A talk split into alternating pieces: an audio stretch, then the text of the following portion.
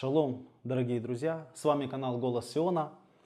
И мое желание сегодня поделиться одной мыслью на седьмую главу Евангелия от Матфея, на шестой стих, где написано «Не давайте святыни псам».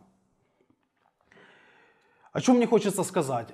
Сегодня только был свидетелем одной переписки, где множество верующих утверждало, что это место обозначает то, что Евангелие не надо проповедовать неверующим людям, если они противятся или чего-то не понимают. Хотя я в принципе не против той идеи, что если люди отвергают Евангелие, то не стоит им что-то навязывать. Но в то же время хочется сказать, что контекст этого стиха не поддерживает такое толкование. Давайте прочитаем весь контекст – Евангелие от Матфея и поразмышляем.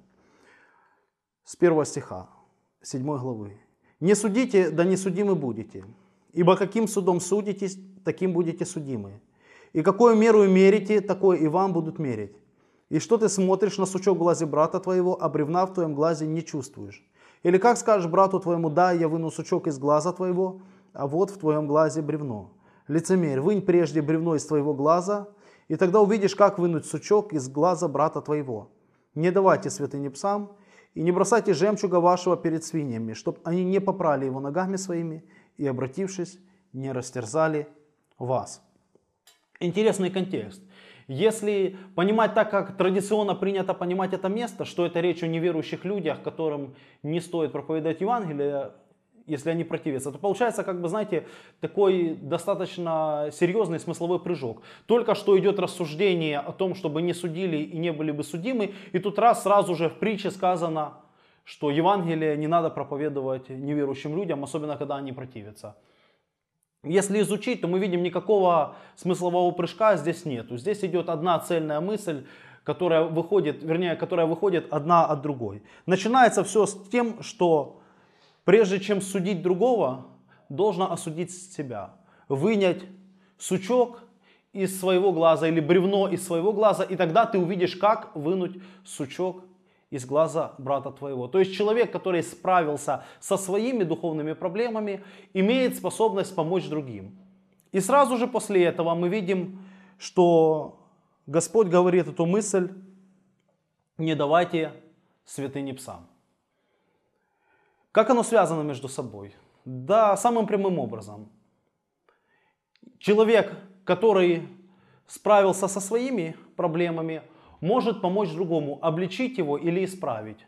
Но в то же время обличение является такой вещью, которую далеко не каждый готов принять и выслушать. На самом деле обличение, мудрое обличение, это драгоценность. Об этом говорит книга притчи Соломоновых, что золотая серьга и украшение из чистого золота, то мудрый обличитель для внимательного уха. То есть Соломон уподобляет мудрое обличение, внимание, друзья, мудрое обличение драгоценности, какой-то ценной вещи. И тут мы видим та же самая мысль, что мудрый обличитель, да, он если обличает э, человека, то это ему на пользу. Но в то же время далеко не каждый человек готов принять обличение. То есть вы спросите меня, хочу ли я сказать, что свиньи и псы, о которых говорит здесь Писание, это христиане или братья, которые не могут принимать обличение? Да, именно это я хочу сказать. Потому что, в принципе, точно ту же параллель проводит и во втором послании своем апостол Петр, когда сравнивает отступившего христианина, христианина, который живет грешным образом жизни и не хочет исправляться, который уклонился в сторону похотей, он сравнивает со свиньей, которая идет валяться в грязи, и с псом, который возвращается на свою блевотину.